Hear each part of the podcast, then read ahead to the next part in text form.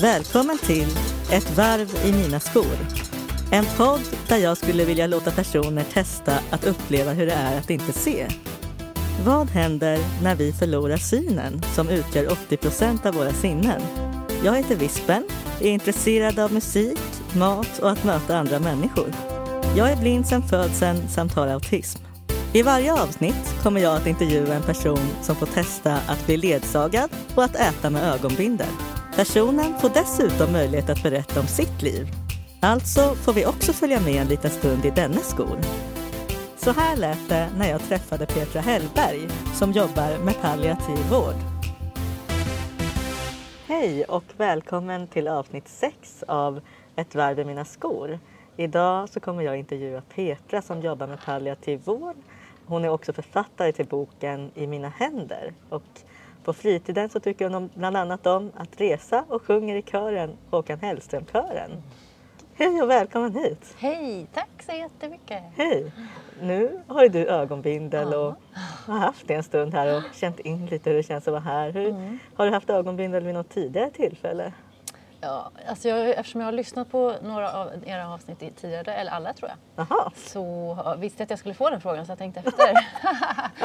eh, ja, men liksom i leksammanhang. Ja, det är ju eh, ganska många som så, Ja, precis. Men inte... Jag, all, jag tror aldrig jag har ätit med bindel Nej. förut. Nej, det har jag nog inte gjort. Nej. Det tror jag inte att någon av de andra gästerna Nej. heller faktiskt hade gjort tidigare. Så det är roligt att man får uppleva mm. något nytt där mm. och så. Mm. Du får jättegärna berätta lite om din bakgrund och hur du kom in på det här med palliativ vård ja, och så. Alltså det är ju en sån eh, lång historia varför jag kom in på det. Men jag är, jag är sjuksköterska och barnmorska. Och sjuksköterska blev jag för att jag ville bli barnmorska. Men sen så tog det några år. Eh, alltså jag jobbade några år emellan där. Och då jobbade jag hela tiden i, mm. inom cancervården. Mm. Och gillade det så mycket och kände att jag passade där. Jag gillade det där svåra, tuffa möten och sånt. Jag drogs liksom till det. Jag jobbade några år och blev inte, inte utbränd blev jag inte, men utmattad. Mm. Av främst faktiskt arbetsmiljö, tråkigt nog. Men också lite privat hade jag väldigt tufft omkring mig. Men det var mycket arbetsrelaterat tyvärr. Det tar några år att bli trygg barnmorska men som det är nu så behöver man liksom vara van efter ett halvår typ.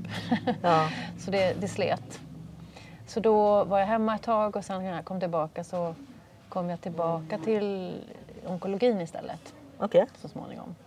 Och där plötsligt så såg jag en jobbannons om att de sökte folk på hospice, sjuksköterskor. Sökte det och fick det och bara kände hur jag landade i hemkomstkänsla Just när jag kom dit. För du sa ju att du fångas av det här med att jobba med lite svåra situationer. Det sa mm. du ju om det här med att du tidigare jobbat med cancerpatienter och så. Men det måste ju ändå vara lite skillnad va? för att vissa klarar sig då men på mm. hospice, är det någon som klarar sig? Eh, nej, eller jag klarar alltså, Det finns de som pignar till, pignar på sig mm. och, och, kan åka hem eh, och, och få några månader till eller några veckor till i alla fall. Ja. Men visst, man kommer ju dit och, och de allra flesta dör ju där. Men ja, vi ska det. ju alla dö. Ja. Så just där i det huset har det dött många, ja. Ja, ja men det förstår jag. Det är så svårt för mig att sätta mig in i hur det här måste vara. Mm. Men du får gärna beskriva lite grann mm. jobbet. Det, ja, absolut, jättegärna. Det, så, det finns ju så många föreställningar om att det är en tung och sorglig och dyster och mörk arbetsplats. Får man liksom alla fall ofta höra den, eller jag får ofta den reaktionen för vi som jobbar där. Eh, och det är så långt ifrån som det kan komma. Det är så ljust, det är fint, det är vackert, det är mycket skratt, mm. det är mycket liv. Ja. Samtidigt som det andra pågår. Liksom i, inne, inne på rummen eller ibland ute på vår terrass eller vad det nu sker. Det är det som är Det är det spännande. som är så himla fint. Ja. Att det kan vara eh, både och, liksom samtidigt. Eh, ja. Att det svåra och tunga finns och vi skapar tid för det och det, det, man bara tar det när det kommer. Men vi kan lika gärna sitta och, och babbla om eh, resor just. Eller... Nu kommer det något framför den här. Ja, det kommer före. Ja. Mm, gud, vad hungrig jag blev direkt. Kände jag när jag Ja. kände smak, eller doften. Eh, jo, alltså det är inte alls en dyster plats. Det är det jag ska Nej. säga. Men det finns kompetens för dysterhet. ja. Så du skulle sorg. säga att det mestadels att det inte är dystert då? Både och skulle jag säga. Absolut inte bara glatt. Såklart inte. Nej, människor har väl ont också? Ja, smärta finns, ångest finns. Alla möjliga kroppsliga symptom finns. Mm. Och det är det vi är experter på där. Att hjälpa till med. Och det många gånger kan vi hjälpa till. Hur många är det som ni brukar ha hand om samtidigt ungefär? Då? Eh, Det finns tio platser, tio gäster säger vi då, tio rum. Ja. Nu jobbar jag inte där längre sedan ett halvår men jag har varit där i sju år nästan. Ja. Så att jag, jag, det känns som att jag fortfarande jobbar där på ett sätt. Mm. Men eh, det är lite olika hur fullt vi har det så att säga. Ibland det, har vi alla tio gästerna, eller rummen upptagna. Hur många är ni som arbetar samtidigt då? då? Ja, nu är det lite speciellt för jag har mest jobbat natt där och då är man faktiskt bara två. Oj.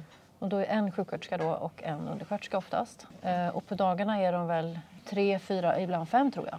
Mm. Det är ju i alla fall bra för då får man ju kanske känna att man får lite tid Absolut. med någon om man behöver Ja. det. Och för det mesta försöker man ju skapa tiden även om den kanske inte alls finns alltid. För så är det inom all vård. Det, går, det ska man inte ha någon eh, illusion om att det på hospice är allting bara lugnt och man lallar omkring och kan hålla någon i handen hela tiden. Tyvärr inte. Utan det är en verksamhet som ska bedrivas och mycket som ska göras och många som behöver mycket hjälp. Ja.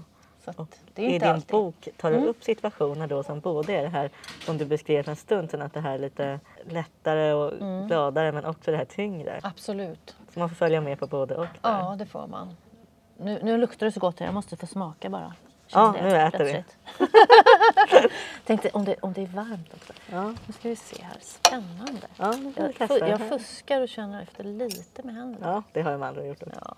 Det här är en utmaning att skära när man Ja, inte ser. det, det tycker jag också faktiskt. Ja. ska vi se. Alltså jag vill bara ta med händerna. Ja, men det kanske man kan. Ja, något. jag tänker att göra det, men jag vill också utmana mig själv och försöka. Mm. Mm, mm. Nej, ingenting fick jag på gaffeln. Typ en millimeter av någonting.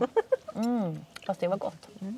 Ja, det här var väldigt hårt. Det, Det här. är nog en macka det är macka, ja, precis. Det är den som är jättesvår. Det Precis. får man ju nästan äta med Vi händerna. får eh, liksom ta pålägget för Ja. sig. Mm. Där kom någonting. Det här var jättegott. Mm. Supergott. Ja. Någon stark senapsdressing Mm. och grönsaker. Mm. Mm. Jo men boken, så var det. Den, den kom ju till... Alltså när jag kom till hospice, nu fuskar jag och äter med fingrarna. Ja, ja. Då hade jag sett en hel del och varit med om en del sådär. Men på hospice är det ju, det är klart att det är mycket tuffa grejer där och, och helt enkelt dödar. Ja. Man är med- om, om det. Och det är en sån speciell grej att man inte kan prata om det så mycket ute. Liksom. Inte knappt hemma. Det är så himla svårt att beskriva sina upplevelser för att det är så speciell vård och så, så starka upplevelser. Liksom. Mm. Så då, boken kom ur att jag själv behövde det. Jag Ja. behövde skriva av mig upplevelser Mm. och känslor. Från både hospice och från, från andra arbetsplatser också. Som jag har liksom bakat ihop och lekt runt lite med minnena. Så det var ett ursprung till boken. Mm. Och sen var det också att visa, visa hur faktiskt döden kan se ut på riktigt. ja. Det är liksom ett huvudsyfte. Mm. Det är inte Netflix och det är inte någon romantisk eh, vacker film. Utan det är både och, allt på en gång. Ibland är det asfint, jättevackert och ibland är det ganska brutalt. Så det kan vara att smärtsamt. människor både somnar in så här lite lugnt men Mm. också det här att människor upplever smärta det sista de gör. Ja, eller kanske dör i en blödning, en akut blödning. Eller nu äter vi så jag ska inte gå in på en massa detaljer. Nej. Men det kan hända mycket med kroppen. nästan. Mm. Det kan vara ångest som vi får, får liksom hjälpa till med lugnande läkemedel eh, i slutet. Mm. Men hur brukar människor känna? Eh, Kan de fortfarande prata och sådär? När Det är jätteolika. De, de flesta kan ju det när de kommer. Ja, Absolut. för det är väl vissa som kanske har varit sjuka eller så under en längre tid och vissa som har varit kortare. Ja, Så vissa Ja. vet ju kanske länge, eller har vetat länge att det här det är det som det är jag... som jag väntar på nu. Ja. Precis. Det där är också jätteintressant vad, som, vad de kommer med för historier i sig själva. Ja liksom. precis. Var de är i sin process. Och vi brukar prata om människans strategier för att stå ut med kriser. Och de strategierna har vi liksom med oss på något sätt in i ett döende också. Mm. Så om jag har en strategi att jag pratar inte om känslor. då gör jag inte det bara för att jag har fått en dödlig sjukdom oftast. Utan då är det en strategi att hålla det borta ifrån mig. Mm. Sen finns det en strategi att man känner allt och man pratar om allt och är helt öppen. Mm. Och då är man sån in i döden. Så det är väldigt så här, spännande att se. Mm. Eh, ja, man har liksom sin ryggsäck med sig på något sätt. Ja, men verkligen. Eh, så. För det är väl olika åldrar också. Vissa som har hunnit landa och andra som inte har det. Absolut, och det har ingenting med ålder att göra oftast. Eh, Det Nej. kan man också tänka att äldre människor alltid har hunnit landa, men så är det inte. Det finns många äldre som har jättemycket livsvilja Mm. Och har stor dödsångest för att de inte vill lämna. Mm. Och så finns det yngre som är Mm. helt tillfreds och de har gjort sitt liv och har förlikat Ja. sig med att det snart är slut för att Mm. de har så mycket ont eller sådär, Precis. orkar inte. Ja. Det var ju som du sa till mig här för en stund sedan att Mm. man kanske kan på nytt födas i sin Mm. egen, att du tror på det här själsliga. Alltså jag menar mer att- på något existentiellt... Eh, alltså vi vet inte vad som kommer hända oss. Och då menar inte jag bara händelser utifrån i livet. Utan jag tror så hårt på att vi kan drabbas av livet på olika sätt som vi inte kan räkna ut innan. Och det kan man ju kalla mirakel eller vad man vill. Men om man har en livströtthet och inte är, har en klinisk depression, liksom, att det inte är det det handlar om. Utan man bara, som du sa till mig, att du kände att Nej, men jag är på min ålderdom. Liksom Ja, rätt vad det är kanske du bara drabbas av någonting som du inte vet än. Jag menar inte att det är... nej. Ja, och, och även jag själv. Det finns någon dikt som är... Eh, jag, kom, jag kan inte citera den nu, men den handlar om att vi ska vara öppna från det som framtiden bjuder in. Ja, precis. Eh, vi vet inte, liksom. Nej, nej men jag är nog ganska öppen och jag tycker om det här oförutsägbara. Och Mm. Jag känner att även om jag nu känner mig verkligen som, som jag Som sa, äldre. mentalt som 68, Ja. ganska gammal som att jag är i livets slut så Mm. känner jag ändå att jag behöver vara öppen för förändring just för att som du säger, man vet aldrig. Och jag har också mött människor som jag har pratat med som faktiskt har varit med om saker som Mm. gör att deras liv helt och hållet förändras. Ja, Så det man tror jag att man hela tiden måste vara öppen för. öppen för sina känslor och Mm. att man aldrig vet någonting. Mm. Nu sitter jag verkligen och äter med fingrarna, men det Ja. Skit, skit Men det var jättegott som Lax sagt. tror jag va? Ja, verkligen. Hur? Lax. Mm. Och så var det någon senap. Undrar om det bara är senap eller om det är något annat också. Mm. För det var väldigt... Lite vinäger kanske? Ja, det var något som var väldigt starkt här. Jo, men också boken att dels var det att jag själv behövde det Mm. och sen var det för att visa liksom, som sagt var döden i sig för att vi inte pratar om den i samhället på något sätt tycker jag ändå. Eller det är väl inte bara jag som tycker. Det är fortfarande lite jobbig grej att prata om. Mm. Och sen att visa faktiskt vårt, vårt arbete, vad vi gör där. Eh, Vi som jobbar där. Och då menar jag vi som jobbar med människor i kris. Det kan vara på olika ställen. Mm. Men det här handlar ju om vård. Ja. Eh, Och och jag tycker det är liksom, på så sätt är det nästan lite politisk boken liksom för att visa vad fasen, kolla här liksom, vilken kompetens, Mhm. eh, vilket finlir, vilken fingertoppskänsla. Så komplex vård. Mm, och det uppmärksammas inte. Vad tråkigt. Ja. Så du ser alltså mycket utvecklingspotential eller att människor borde vara mer lyhörda eller så? Eller är det någonting som du tänker att det här skulle kunna bli bättre och sådär? Alltså jag har jättemycket tankar där. Men det är så svårt. På något sätt när man ska utveckla någonting då är det ju som att man måste erkänna det som inte funkar först. Mm. På något sätt. För att liksom kunna titta på det. Och, och, och om man ska titta på det då är det ju så mycket... Man kan såra människor. Och du vet, och liksom, ja men det här funkar inte. Nej, vad funkar inte det här? Det tycker vi att det funkar.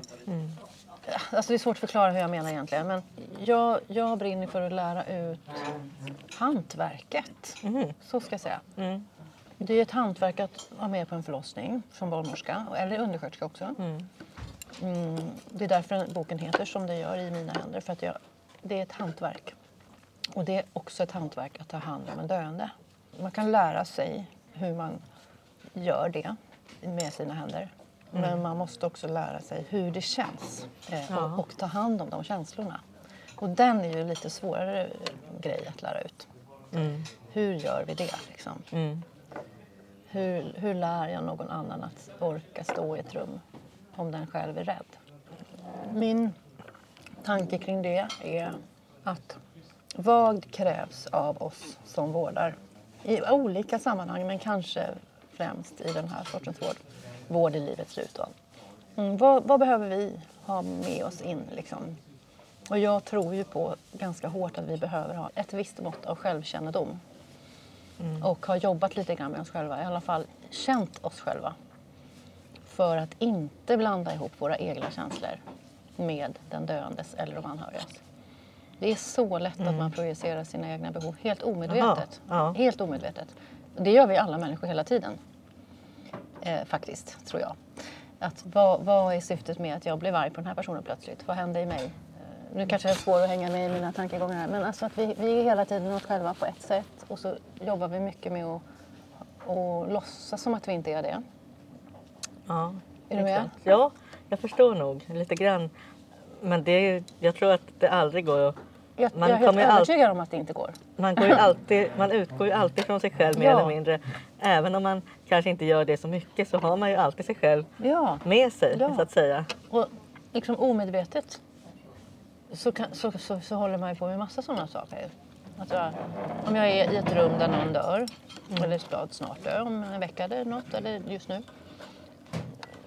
Vad händer i mig då? Och vad gör det? Vad, alltså jag måste känna igen känslor i mig själv för att kunna känna igen dem i rummet. Mm.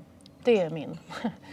om, jag, om jag tror att jag själv är oviktig i rummet och jag ska inte vara person, jag ska, jag ska ställa mig bakom och bara titta och, och vara bara till för den där andra personen. Den, den som har, behöver mig nu. Mm. Jag tror inte på det. Utan jag måste vara där i rummet som den jag är. Väldigt närvarande. Ja, väldigt närvarande och vara lyhörd för absolut såklart i första hand den personen. Men för att jag ska kunna det så behöver jag ha med mig själv. Också rent fysiskt. Jag kan, varje pass jag jobbar så försöker jag känna in, att liksom försöka tänka att det är jag som ligger där i sängen. Mm. Och, och då menar jag rent fysiskt. Ja. Känna hur känns det där att ligga så där med den där armen på det där sättet. Är det verkligen skönt? Och så liksom försöka försö- för- flytta på den lilla armen lite grann och se om det varit lite bättre. Mm. Det där är det, är det jag menar med hantverk. Mm. Att det är mycket kropp och jag tycker jättemycket om den grejen. Mm. Att det är så mycket kropp. Det måste ju vara svårt när det är någon som inte kanske kan kommunicera. Ja, nu vill jag vända mig om. Ja, ja visst. Det är jättemånga som inte kan det. Det är väl olika hur mycket hjälp man vill ta emot och Absolut. om man känner sig mottaglig eller inte. Och Absolut. det är väl klart att vissa vill vara där, vissa vill inte vara Mm. där och allt sånt där också. Och vissa är vana att klara sig själva. Vissa är vana att få all hjälp. Alltså allt det där. Det är det jag menar att det är så komplex vård. Och vi ska liksom, vår uppgift är att lära känna var och en. Och ibland är det väldigt kort vårdtid. Mm, De, du frågar om att de flesta kommer ju och kan prata liksom, och, och Mm. är med någorlunda. Men det händer att de kommer nästan typ medvetslösa faktiskt. Eller väldigt, väldigt, Ja. väldigt, väldigt trötta. Mm. Och kanske är hos oss ett dygn. Oj, Ja, Oj, på riktigt. oj, oj. Mm, eller ett par. Och då är det ju en konst att liksom... är det det vanligaste eller vad skulle du Nej, säga? inte vanligast. Hur, ofta, hur länge brukar det vara sådär? Jag är så dålig på statistik. Vi har ju Ja. siffror på sånt där men jag, jag vet inte vad vi har Nej. för genomsnittsvårdtid. Nej. Men eh, det finns de som är där i veckor och, månader också. Mm. Men sen är det, det... Trenden har varit att det är kortare och kortare vårdtid. Ja, det är klart. Det är så, De kommer sämre. ja, liksom. precis. Ja, Mm. men så är det väl med allt tror jag. Ja. Att bli äldre idag innebär nästan... Ja, det är svårare och svårare med Ja. också äldreboenden och allt möjligt. ja, men sen det är ju inte alls bara äldre vi har. Nej. Det är ju alla från vuxen ålder så att säga. Mm. Men det är ju vanligast att de kanske i alla fall är över 40. Ja. Men anhöriga? Hur brukar, brukar de få komma och hälsa på? Och, Absolut, vi har fri, fria besökstider. Och alla rum, alltså ett rum har ju då en säng såklart och alla rum har också en bäddsoffa mm. och egen toalett till gästen. Mm. Så man kan liksom i princip bo där som Mm. anhörig. Det händer ju absolut, Eh, eller ganska ofta. Mm. Och det, det har ju känts, eller det är ju jättefint att de kan komma alltid liksom, dygnet Mm. runt. Ja, men du berättade ju också förut att du faktiskt eh, besöker vissa som har, fått, som har blivit piggare. Och, eller hur? Ja, så just nu är jag med om en sån speciell grej, att jag får, att jag får komma som närstående. Liksom. Jaha, det är Mm, en som du känner själv? Ja, Okej. ja. Men, Men- annars så har jag inte den rollen. Nej, just nej, det. Nej. Så det är inga som du liksom Eh, har nej. kommit närmare så? nej. Alltså jag, det har ju hänt i historien liksom när jag jobbade där att jag kom vissa närmare. Mm. Jag, särskilt kanske när jag var ny där. Då, var, Mm. då gick det så under huden så mycket. Sen på något sätt vänjer man sig. Eh, det var någon som frågade mig igår, vem var det? Någon frågade mig igår det. Om man liksom blir avtrubbad. Mm. Och det blir man inte, men man Nej. vänjer sig vid känslorna. Så Ja. skulle jag säga. Man vänjer sig vid att, att vissa kommer en närmare och vissa känner man bara ömhet för men Ja. inte binder sig till. Nej. Eh, Och vissa tycker vi inte ens om som vi vårdar. Det är liksom ingen eh, helig plats. Eller eh, vi, vi är inte heller heliga liksom, Nej, som det vårdar. Utan det kan vara en utmaning, jättestor, det vet vi alla inom vården. Ja. Att det, det är inte alltid det är lätt. Och det är besvärliga människor och otrevliga människor. Och de har som strategi att vara just otrevlig kanske. Mm. Så det är en utmaning i sig. Liksom. Men som sagt var, vi, vi blir förhoppningsvis inte avtrubbade men vana känslomässigt. Mm. Så skulle jag säga. Vi gråter och skrattar tillsammans. Ja. Liksom. Det måste vi. Vad väcker det för mer frågor i dig? Ja, men det här är ett så stort där? ämne så det är så Ja. Mm. svårt också att ha, hitta... Det är mycket tankar ändå. Men ja, det är ju ändå svårt att sätta sig in i det. Det är klart Mm. att jag har ju sett närstående släkt och så. Det Mm. De har ju sett... Har du varit med när någon har dött? Inte när, Nej. under, när det har hänt. Det har jag Mm, faktiskt nej, inte. Nej. Varit med liksom, i någon sån situation? Innan, Ja, när man det. vet att Just nu är det inte Mm. kanske långt kvar. Och Mm. jag men inte någon gång sådär sista dagen. Nej. eller Så. Det har jag faktiskt Nej, nej. inte. Men det tror jag att det är någonting som man kommer få uppleva. De flesta får ju uppleva det vid olika Ja, tillfällen i livet. ja. Sådär, så att det är nog ganska vanligt. Ja. Om det inte är så att någon bara dör helt Pang, plötsligt sådär. Som också kan hända. Ja. Alla vårdas ju faktiskt inte på sjukhus. Nej, nej, gud nej. Mm. Jag gjorde fråga i början om eh, min väg liksom, till sjuksköterska och till, till hur jag hamnade i den palliativa vården så att säga. Ja. Eh, Det är ju också det just för att jag eh, drabbades av tidig död själv i min familj. Att min mamma dog när jag var 14. Och hon dog just plötsligt. Helt oväntat. Och det har ju såklart präglat mig. Det skulle ju kunna blivit att jag flydde liksom från ämnet och skulle tyckt det varit jättejobbigt att hålla på med död. och istället har det blivit tvärtom. Att det har blivit en läkningsprocess för mig ja. som jag nu kan se, men det tog ganska många år innan jag liksom nästan ville erkänna det. Att det handlade om mitt eget privata arbete också på något sätt. Det var som Ja. att det, jag skämdes över det lite i smyg. Att det skulle vara självterapeutiskt liksom att utbilda sig till barnmorska och hålla på med det. Hon dog nämligen efter en eh, förlossning. Eh, Hon förblödde. Ovanligt men det händer trots allt då och då. Men det, gjorde, det har gjort att jag har dragits till att få vara med att ta hand om sörjande. För att jag vet hur viktigt det är. ja. hur det kan bli fel och hur det kan bli rätt. Hur vansinnigt viktigt det är att människor vågar stå där när ett trauma sker. Och då menar jag vårdapparaten och privatmänniskor. Så det är ju också en av mina drivkrafter. Att vi behöver hjälpa varandra att bli bättre på att trösta. Vi flyr ofta, fortfarande tyvärr. För du får ju trösta både de som är patienter och anhöriga. Mm. Och ibland varandra som kollegor. Ja, det är klart. Ja, det är mycket tröstande, men det är också fint att få göra det. Jag älskar att få göra det, för att det faktiskt läker mig. När jag känner att jag ger det här till någon som jag tyvärr kanske inte alltid fick då på den tiden, för att människor var rädda och sådär Mm. och inte hade verktyg. Så när jag får göra det så, så är ju det bra för mig. Ja. Så det är bara, det är så win-win. Mm. det är ren egoism att jobba där. ja, precis. Är det någon särskild situation eller några särskilda händelser som du skulle kunna dela med dig av som du kanske har skrivit om också eller så från boken eller något annat som du tänker på? Mm. Alltså det som jag gillar så mycket är att det är så mycket kärlek på jobbet. Och då menar jag också det där med det hantverket. Att det är så mycket kärleksfulla handlingar. Alltså det är jättehärligt att skapa relation med någon och lära känna den och, och veta precis hur, hur den här personen vill ha kudden under ena knät. Liksom. Men jag, för mig har det också varit såna fina, fina, fina stunder när jag har fått ta hand om någon som jag inte har känt överhuvudtaget alls. Och som kom, och jag, första gången jag går på jobbet och den här gästen kanske är ny hos oss och den redan är medvetslös Ja. eller väldigt trött. Där kan jag känna att gud vilket fantastiskt jobb. Det är något speciellt i det där för min del. Att jag liksom är så lyhörd för den här lilla kroppen där i sängen och känner in den och kan, vet att det spelar roll hur jag lägger kudden. Ja, vet att jag kan hjälpa till med mina läkemedel. Förstår saker som inte går att säga.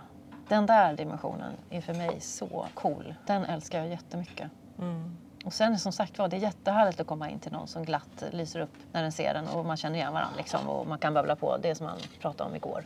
Ta upp tråden igen. Det är olika saker. Åh, nu kommer något Nej. till som luktar väldigt gott. Gjorde det? Ja, det gjorde det. Mm. Nu kom det huvudrätten här. Då ska vi se här. Jo, men alltså det här på något sätt, din reaktion nu, eller vad ska jag säga, det bekräftar ju att vi fortfarande behöver hjälp att prata om det här. Ja, självklart. Mm. Jag har ju aldrig pratat med någon som jobbar inom det här tidigare. Mm. Jag som barnmorska, så, jag brukar berätta det, som, som, som barnmorska får man bli lite van vid att man kan få folks förlossningsberättelser i knät. Folk som jag inte känner. Mm. Någon på någon fest eller på bussen eller... Jaha, är det barnmorska? Åh, åh, oh, när, min, när min fru och så babba, babba, babba. Alltså det, jag tycker det är härligt. Men jag är ju sällan med om det, detsamma när jag säger det, att jag jobbar med folk som dör. Det är inte så ofta som någon då, åh, och då skulle jag, jag få berätta hur det var. Eller sådär bara kommer med någon slags dödsberättelse till mig. Ja, precis. Och det är mitt mål. Att jag skulle få de berättelserna. Ja, lika spontant på bussen. Mm. Eh, Att folk liksom, ja och så gav de mig pappa det här och så hände det och Mm. hej och hå liksom. Det har hänt några gånger men väldigt sällan. Ja. Och då har det varit folk jag har känt. Jag, tror, jag kan inte komma på att jag har varit med om det, någon som jag inte har känt. Mm. Och jag skulle tycka så mycket om det. Ja. För då, det, då är det som, mm, bra, nu har vi kommit lite närmare målet. Mm. Att vi vågar prata liksom. Men är det något sånt då? Något fint avslut som du skulle vilja dela med dig om? Som du känner sig det här som jag upplevde då? Ja, alltså det finns en, en text i boken som... Jag har ju fått skriva om relationer i rummet, jag har bytt kön på vissa och sådär. Och liksom blandat ihop minnen Ja medvetet för, av sekretesskäl såklart, Ja, ja. för att skydda dem jag skriver om. Mm. Men en människa jag minns är ju verkligen en när, när vi båda knöt an till varandra så mycket från start. Ja. Det var en, en kvinna som var i min egen ålder. Alltså det som var speciellt var att jag kände mig så sedd Jaha. av henne. Och inte bara att jag känner mig sedd som en sjuksköterskan liksom, Mm. utan som den Petra, liksom, Mm. en människa. Och det hände liksom på en gång med henne, första kvällen. Mm. Och det var väldigt speciellt. Hon var så nyfiken på mig liksom. Mm. Så det, vi, vi fick någon slags vänskapsrelation i rummet. Och jag var till och med, jag kom in liksom på min semester för att säga hej då till henne.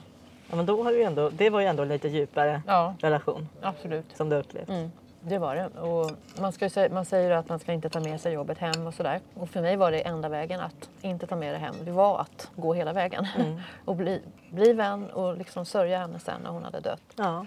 Då kunde jag släppa det liksom. ja, just det. Man känner att man ser ganska rolig ut när man äter jättestora tuggor ibland och ibland ingenting. ja, man ska säga det jag minns eller det som jag har i mig. Det är som att det är sammanblandat alla Ja, är känslor. Liksom så starka bilder man kan få. Mm. Det går inte, eller det går men mm, det, det blir som en, en gryta av alla goda känslorna. Som jag kan använda varje gång jag möter någon. Så finns den där erfarenheten och ja, kompetensen helt enkelt med liksom in i rummet. Av alla upplevelser Ja. som man har haft innan. Ja. Och det är precis det där som, kan, kan vi lära ut det? Mm. Eller behöver man ha jobbat 20 år? Mm. Jag tror inte att man behöver ha det, jobbat så. Men man kommer så långt på en egen nyfikenhet. Mm. Men också en egen självkännedom, som sagt var. Så kan man göra jättefin god vård. Det ska bli spännande. Jag ska börja en ny tjänst nu väldigt snart. som- Just det, vad är det vi ska göra nu? Ja, den handlar ju om... eh, På anställningspapperna så står det huvudsyftet med tjänsten är att sprida kunskap om palliativ vård. Så det kan ju inte bli bättre för jag älskar ju prata om det som ni Det är märker. jättebra. Mm. Men då kommer du alltså inte vårda personer längre utan då Nej. kommer du bara sprida information? Ja, Eller bara, bara. ja. Men du kommer, var Ja, kommer du sprida den någonstans då? Ja, då är man, dels är man ute på sjukhus, på Mm. sjuk, sjukhuset på Sahlgrenska. Eh, som konsult liksom. Eh, ihop med, med läkare och, och kurator. Och Mm. Man åker ut som, och ger råd eller vad ska man säga, finns som en kunskapsbank eller hur jag ska förklara det. I enskilda patientfall, vad jag har förstått. Och sen ska, ska det ingå vi- viss undervisning och man skapar undervisning också. och Sånt där. Det vill, jag vet inte riktigt igen, egentligen vad jag ska göra, för jag har inte börjat än. Nej. Det är väldigt brett och mycket, mm, man skapar liksom tjänsten själv på något sätt tillsammans i teamet, det som behövs göras. Men du jobbar ihop med några då och informerar eller gör det själv? Eller? Nej, man jobbar ihop. Sen tror jag man kan vara ganska självständig i det där gänget och Mm. brinna för olika saker. Jag, vad bra att det ändå finns fler som jobbar med just palliativ vård på det Ja. sättet att informera. Då betyder det att det ändå är det, att ett behovet jätte- är ganska stort. det finns ett stort, stort behov av ökad kunskap. Och det, det, det jag menar, jag försökte förklara det förut men jag kände att jag inte lyckades riktigt. Att det låter så förmätet att säga på något sätt. Ja, det behövs så mycket kunskap. Herregud, liksom. Det finns jättemycket kunskap. Mm. Men det finns också okunskap. Det är väl bara att inte sticka under stol med det. Enligt Socialstyrelsen så ska den palliativa vården är en av de viktigaste vårdformerna. Mm. Och ändå finns den inte överallt i Sverige. Den, den, det behöver så mycket byggas ut liksom, och satsas på. Och, och det, det sker underverk och det görs hjälteinsatser i hela Sverige. Men vi behöver mer resurser. Mer utbildningar också. Kunskap helt enkelt. Ja. Mm. Så det ska bli spännande att börja den tjänsten. Mm. Det går sådär att äta det här. Det var ganska svårt. Och det var någon form av hamburgare. Ja, någon var det det? vegetarisk hamburgare. jag. Det är så läskigt nu bara för, eftersom jag inte äter kött. Nu, produkterna som finns nu som är look-alike-kött liksom. Ja. det är så likt. Ja, det är så att jag blir nästan förskräckt. Alltså jag får nästan fråga ibland, är, är det här verkligen vegetariskt? Ja, jag liksom? tyckte att man Som kände att det har- var vegetariskt faktiskt. Ja, bra. men, eh, För jag blir så här nojig. Gud, de har tagit fel. ja, nej, men jag vet att de har haft vissa grejer så på eh, vissa restauranger till och med. Att de har haft så här, att det kan bli både kött och vegetariskt Ja. och kyckling. Just för att de vill visa på att det vegetariska har kommit så pass långt Ja, nu det, som det har precis. gjort. Ja. Och det tycker jag är väldigt intressant och Ja. spännande. Att man kan ha fel där och säga ja men det här är garanterat kött. Ja, och så är det inte det. Nej, precis. Jag har, liksom, jag har ingen längtan efter att äta kött. Det är inte, Inte så att jag heller. saknar det. Så där, därför tycker jag inte, jag tycker inte om de produkter så mycket som är så lika kött. Mm. Jag tycker det är godare när det smakar grönsaker liksom. Mhm. Nej, men jag tycker gärna att det får smaka att konsistensen och tuggmos om det får vara lite likt kött. Det tycker jag inte alls gör någonting. Nej, jag tycker det är lite läskigt. Mm. Jag vet, jag fick någon hamburgare någon gång på någon sån här, liksom typ Sibylla eller något. Mm. När de här produkterna var helt nya. Som, Ja. det var som, jag vet det, så var det som blod. Det var väl liksom rödbetsjuice eller någonting. Oj, Så jag, jag kunde inte äta upp den. Oj. Det kändes så äckligt. Mm. Mm. Men det var väldigt gott det här. Ja. Jag kan ju bara prata utan, utifrån egen erfarenhet men jag vet ju att jag eh, hade ju ett väldigt stort behov av att prata om döden tidigare Mm. men då var det många som, framförallt anhöriga, som tyckte att det var väldigt jobbigt. Ja. Och de sa direkt att nej men du får söka någon Prata om något annat. professionellt stöd eller, Just det. eller eh, ja, de, de kunde liksom inte ta in det. Nej. Jag ansökte ju verkligen om att jag ville avsluta mitt liv och, Mm. och sådär. Och, eh, jag förstår att det kanske kunde vara svårt för anhöriga att förstå det och varför och så vidare kanske. Eller att de inte ville förstå det. Men Mm. när det inte gick av olika skäl så Mm. då försöker jag acceptera att livet är ändå här och nu och Mm. jag får försöka hantera det och göra något Mm. bra. Men det, det är svårt samtidigt för att jag menar tidigare då när jag verkligen mådde dåligt på ett annat sätt så då var det också svårt för anhöriga att kunna ta den situationen just att då tänkte jag att det är bättre då att jag får avsluta för att att ni de inte ska behöva se det här nu Mm. för det var ju i många år Mm. som det pågick och jag Mm. var Var verkligen det från du var liten? Ja, det var väl sen tonåren någonstans kanske. Okej. Mm. Som jag började fundera på det också. Mm. Mycket det här med identitet och det här Mm. att faktiskt leva med att inte kunna se någonting. Och sen fick jag ju också autism i vuxen ålder och då fick jag liksom lite Mm. andra och då sa folk, åh vad du kommer få, det är så bra när du får din diagnos för då, då kommer du för att de har mått så bra, för de har känt att det har hjälpt dem. Mm. Men jag kände inte att det hjälpte mig, jag kände snarare så här, men Mm. hjälp, nu blir det ytterligare saker. Ja. Nu, nu vet jag, jag har fått en förklaring på Mm. varför vissa saker är som de är. Men det gör inte att det blir bättre Mm. för mig. Nej. För problemen finns fortfarande kvar lika mycket. Mm. Precis det där med, är det som jag menar med att, att man projicerar sina egna behov. För då tänker jag de runt omkring dig som sa att det var så bra, Mm. det var bra för dem. Eller för någon de hade känt. Och då hade de behovet av att liksom projicera Ja, det på dig. Ja. Och istället för att lyssna på dig Mm. och, och fråga dig, hur känns det att få den här diagnosen? Mm. Helt öppen fråga. Men det är svårt också. Jag tycker att människor är så stressade idag så att man Mm. har svårt att lyssna på varandra. Så att Om någon säger så här, hur mår du? Och så svarar svarar jag lite den. mer Precis. att man vill kanske prata lite mer Ja. om det. Det har Ja, man inte men tid nej, med. precis. Utan man ska bara man säga så ja, men det är bra eller Precis. det är helt okej. Och sen, sen, Ja. är liksom, Ja. sen ska man gå vidare. Ja, det är hemskt. Väldigt fort ska Så det gå. sorgligt. Och om man börjar prata om någonting då är det så här, då tycker folk att det är jätteproblem. Ja, och blir jätterädda eller ja, något bekymrade. Det var ju ett par som ändå har känt mig länge som faktiskt var ganska nära vänner och Mm. de sa ju ändå till slut eller sådär, Mm. nej, men att de verkligen förstod det för att de har Mm. sett hur jag utvecklats i många år. Men nu Mm. jag börjar landa i att, nej, men, att jag ska försöka göra så gott jag kan här Mm. på jorden. Mm. Så de har väl accepterat det nu också Mm. att jag Mm. inte Kommer kommer, lämna av den anledningen Mm. av att hjälp till, till dödshjälp på det sättet. Nej. Ja, men de har, alltså, precis som att jag måste acceptera det så var det väldigt fint ändå att, Att de gjorde det. också gjorde det Mm. på något sätt. Eller att de, ja jag vet inte. Att de men, gav dig den bekräftelsen på något sätt? Ja men kanske. För att det var ju också det att förut så tänkte jag så här, men herregud jag vill heller inte gå och leva som levande död liksom och gå runt som det. Och Nej, liksom Utan depression eller? Det är ju liksom, Mm. det vill man inte Nej, heller göra. nej. Och det är det som är så svår balansgång där. Och vad ska man, hur ska man då hantera alltihopa liksom? Ja. Har du fått samtalsstöd eller?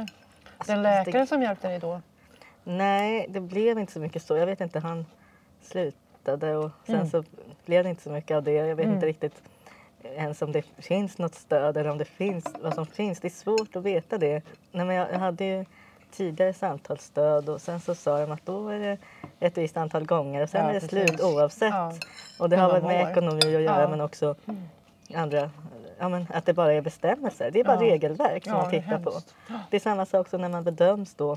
Det är det jag har svårt att acceptera också, Mm. att bedömas utifrån det här med att människor ofta gör det som kanske har ett hjälp eller stödbehov, att man bedöms då utifrån några regler och hur mycket hjälp ska man Mm, få mm. och så tar de tid, hur mycket tid tar Ja, det och Usch. att man bara ska maximera allting och Ja. man ska öka den här Ja. stressen både för de som Precis. kanske hjälper en och för de individer som Mm. berörs. Mm. Så jag kan ha lite svårt också att acceptera att världen ser ut så här. Och Verkligen. det är det som jag tror att, att, att det är det svåraste att faktiskt inse. Mm. Och inse att vissa saker klarar man kanske inte av. Då måste man ta hjälp samtidigt som man vill klara sig själv och så är man tvungen att vara beroende av andras hjälp Ja. fastän man kanske inte så är så konkret taggad för dig. det. Liksom. Mm. Du är ju verkligen det. Liksom. Hur det än är så ser du inte hur samhället är uppbyggt för att vi ska se Ja. mycket. Ju.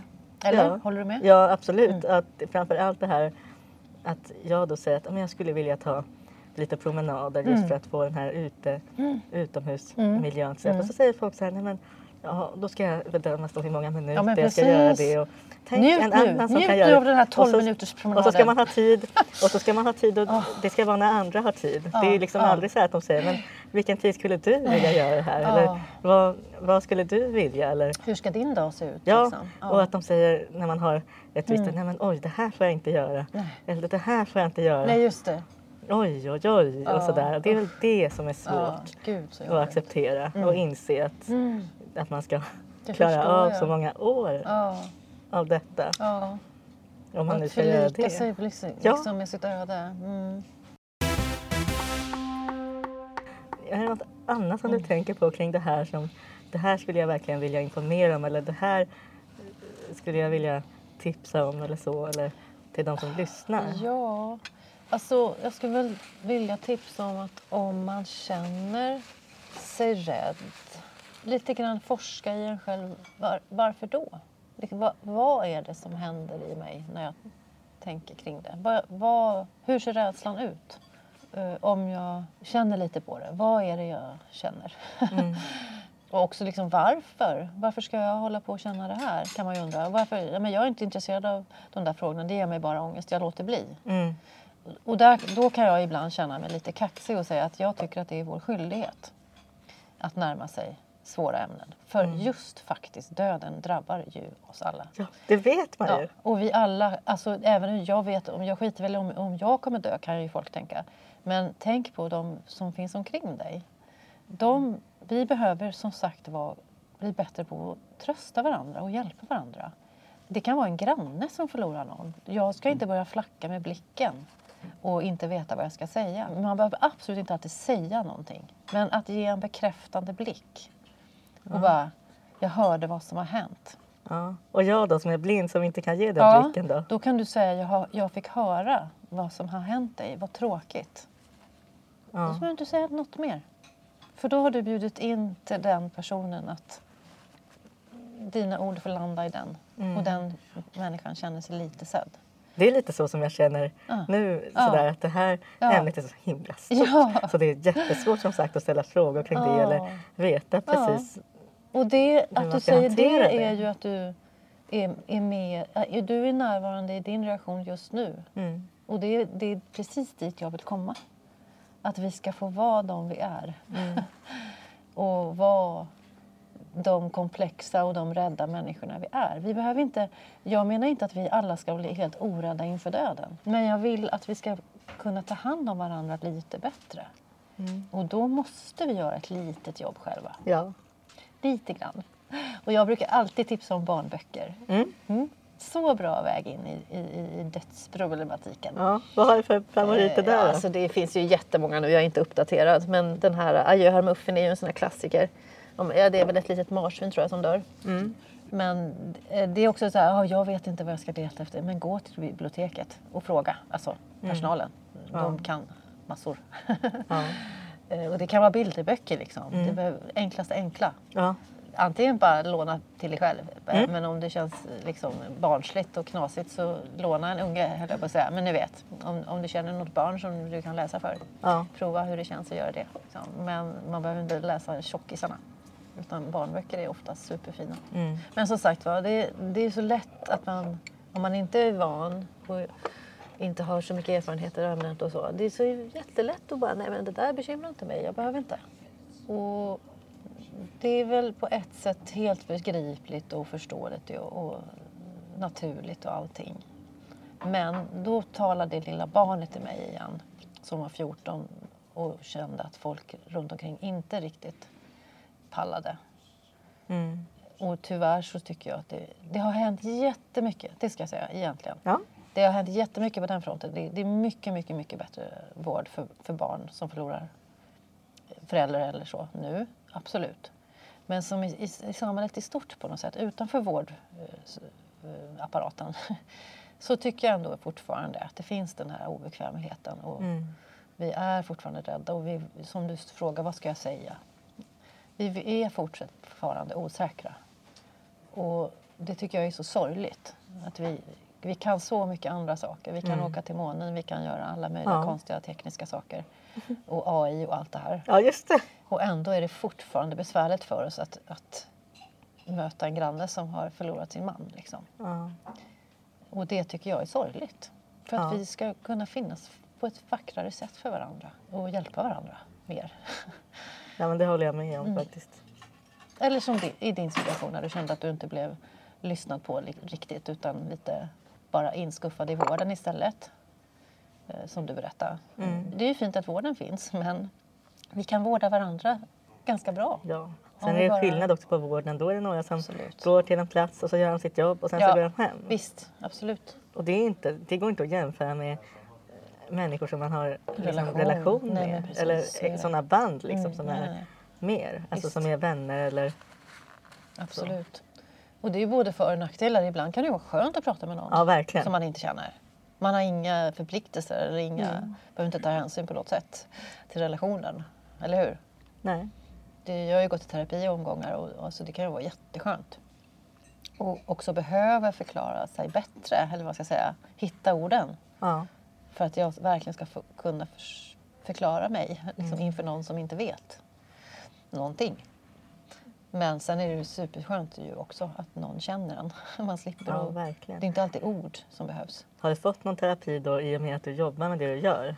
Nej, Att det har ingått? nej utan där har det ingått uh, olika sorters reflektionsstunder kan man väl säga. Eh, det är alltid så svårt att få till det där i, i vården, i, i den dagliga verksamheten. Liksom. Det är svårt att planera in. Mm. Vi, vi har olika försök genom åren sådär. Mm. Man har fått skriva upp sig frivilligt eller att någon gång i veckan eller, eller ännu mer sällan kommer någon till avdelningen och sånt där. Det är lite olika former. Mm.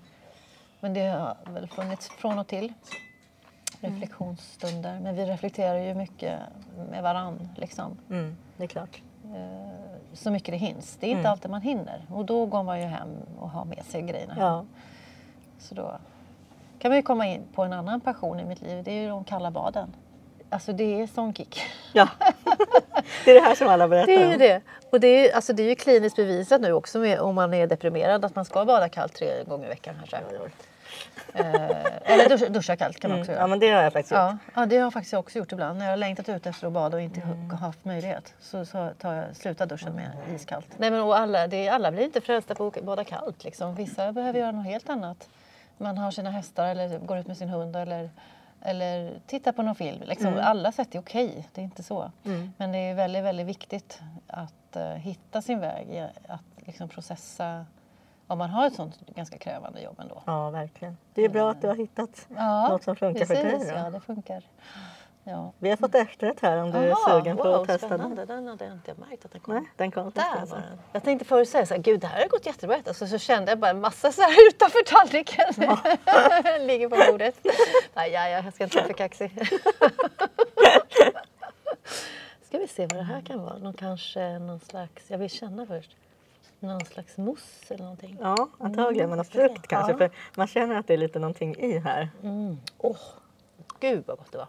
Jag brukar all- alltid säga att jag är bara en förrättsmänniska annars. Jag brukar sällan ta efterrätt. Mm. Jag blir för mätt liksom och Ja. då, då väljer jag hellre förrätt för jag tycker det är gott. Men det här var ju supergott. Kul att du gillar det. Mm. Mums, mums. En sak som både du och jag gör också för att må lite bättre. Ja. Det är ju att vi sjunger i kör. Mm, just det. Och du sjunger ju Håkan Ja. Hellström-kören. Mm. Hur är det? Eller hur länge har du gjort det? Eh, Jag var med när den startade, den första kören liksom. Eh, Och det var, jag tror att det var 2017, kanske 18. Jag tror att det var 17. Mm. Ja, strunt samma vilket år. Och då, det var så ljuvligt. Det var bara ett stort gäng som var så sugna på att sjunga Håkan-låtar. Liksom. Och så kom man dit och jag, jag och min dotter faktiskt, min yngsta dotter, eh, gjorde det tillsammans. Och så liksom, alla kan alla jävla texterna liksom. Redan från start. typ, inte så, men, men nästan. Det var sån härlig känsla. Och, och, och apropå kärlek, jag tycker verkligen att det var så mycket kärlek i det rummet. Liksom. Vi bara sjöng och hade så himla härligt. Men det är mycket låtar som ni sjunger då flera gånger för Håkan hinner väl inte skriva i samma takt som ni går igenom låtarna? Ja, och han har många låtar. Vi jobbar ganska mycket med dem. Ja. Sjunga är så himla välgörande och Ja. det har ju också visats, massa forskning Precis. visar på att just sjunga i kör är extra bra. Att det frigörs någonting. Just Att man gör det när man sjunger tillsammans. Precis. så frigörs det någonting som inte frigörs när man sjunger Ja, själv. det är så spännande. Ja. Igen, nu igen kommer man tillbaka till det där att vi behöver varandra. Mm. Alltså det är ju hela min också... Eh, alltså jag lever ju ensam men, men jag kan ju verkligen känna att jag, jag är fan inte gjord för att leva ensam. Nej. Det finns jättemånga fördelar med det. det ska, nu har jag vant mig liksom också. Det är ganska härligt. Mycket som är härligt med det. Mycket frihet. Men vi är ju flockmänniskor liksom. Och det är väl det som kickar igång en just också i kören. Ja. Vi börjar väl kanske avsluta här snart men jag undrar om det är säkert många som tycker att du har varit väldigt inspirerande och liksom mm, väldigt fint samtal och lyssna på allt som du har haft att säga verkligen. Det har varit väldigt värdefullt. Hur gör man om man skulle vilja komma i kontakt med dig? Finns det något sätt? Ja, att- tack för den frågan. Eh, jag finns på Instagram på två konton men ett öppet som heter Petra Hellberg skriver. Ja, men det, Så det är bara lätt att, att adda mig där. Och det är Hellberg med E, eller hur? Hellberg med E. Mm. Petra Hellberg skriver. Och sen så är, har jag en hemsida, petrahellberg.se. Och den är lite småtrist just nu men den är under uppbyggnad eller re... Eh, ja, den kommer bli jättefin. Men det går i alla fall att du har någon kontaktuppgift där? Eller? Mm, där finns alla kontakter, där finns mejl och allting. Ja, men då så. Så petrahellberg.se. Är det något annat som vi har glömt att fråga? Om det skulle vara så att man vill köpa min bok så kan man också skicka ett DM. Så antingen skickar jag eller så finns den fortfarande på nätet i vanliga bokhandeln. Liksom. I mina händer. I mina händer. Det Mm. är så, den tycker jag verkligen att det, då får man läsa mer om det här som du tycker att man ska våga prata om. Mm. Ja, faktiskt. Det är Det är svår, alltid svårt att göra reklam för sina egna Ja. grejer.